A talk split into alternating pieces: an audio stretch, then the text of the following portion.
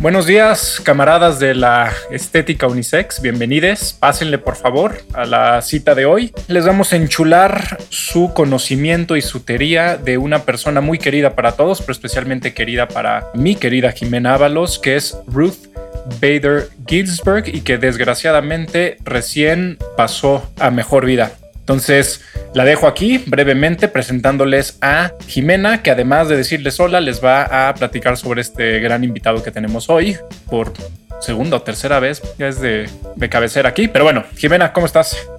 Hola, mi querido, ¿cómo están? Hola a todos allá afuera. Estética Unisex. Con Jimena Ábalos y William Brinkman Clark. Disponible en todos los lugares donde puedes escuchar un podcast. Escucha el episodio completo en el canal de Estética Unisex, disponible en todas las plataformas.